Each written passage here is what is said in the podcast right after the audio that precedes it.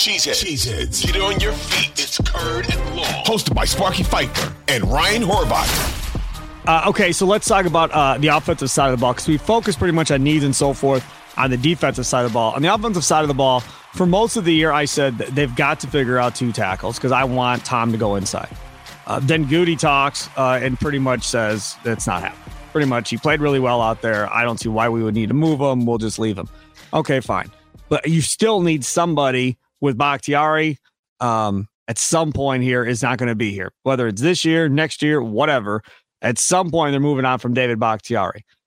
Rasheed Walker, you could say, okay, he got better. Long term, I don't know, man. I'm not there. Uh, if you have an opportunity to get a stud left tackle in the first round at 25, somebody falls. I just think you have to do it. And I know safety is a position that everybody wants, including me. I just only taking safeties in the first round, just old school, I guess.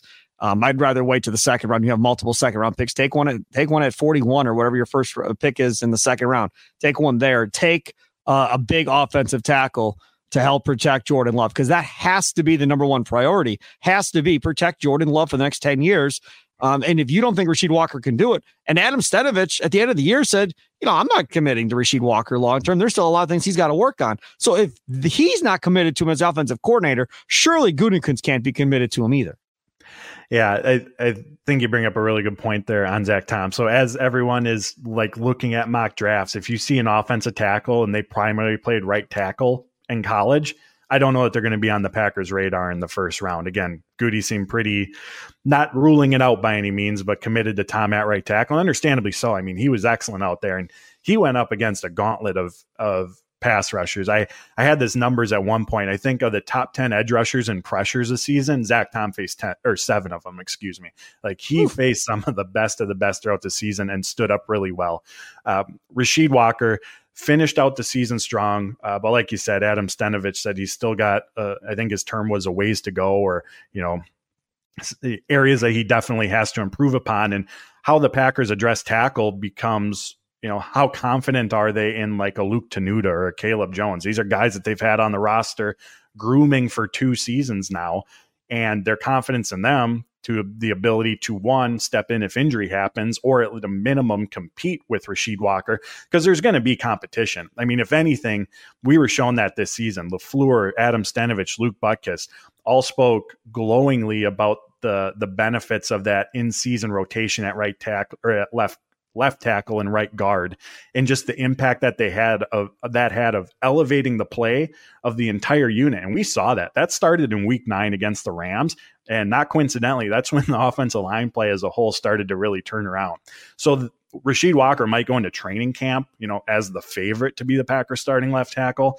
But right now, I fully expect there to be competition. And with how deep this tackle class is, that's going to be hard to to pass on if the right player is there at number 25 in the first round and even looking at that interior offensive line like that group has to be addressed as well there's uh, elgton jenkins uh, Sean Rhyan, Josh Myers, and Royce Newman. That's who they have for interior offensive linemen. No, bye bye, Royce Newman. No, I'm done with him. They, they can cut him, move on from him too. Don't need him. Sean Rhyan, we haven't seen enough of running the he can be by.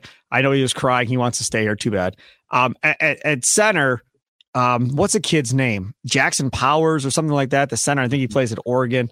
Yep. Um, I'm, hey man, I mean that's another guy. And again, not first round, but if in the second round you have an opportunity and he's there, I think that's an upgrade. Yeah, I think that's absolutely on their radar. Like they're going to add a tackle. They're going to add probably multiple interior offensive linemen. Like we can we can sharpie that in.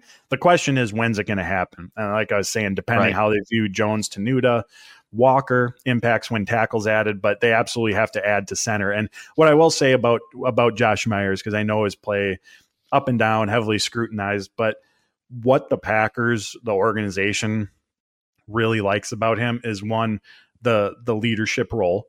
Um, they said his his voice in the you know off the field in the film room and practice within that position group uh, really developed and grew as the season went on, and he became a really key contributor in that aspect, and also his ability pre snap. Like the Packers faced a ton of heavy blitz opponents, and his ability to identify, communicate, get responsibilities along the offensive line so everyone's on the same page uh, they, you know, he did really well in that regard. So I just wanted to provide some of that context as well, because I know that stuff can be missed. And obviously, how you perform is ultimately what matters. But those are two key elements where he did well that the Packers coaching staff does really like about him. And that's, again, that's not me saying he shouldn't have competition this summer, but just to provide that, that, that added context around, you know, where he stands at center.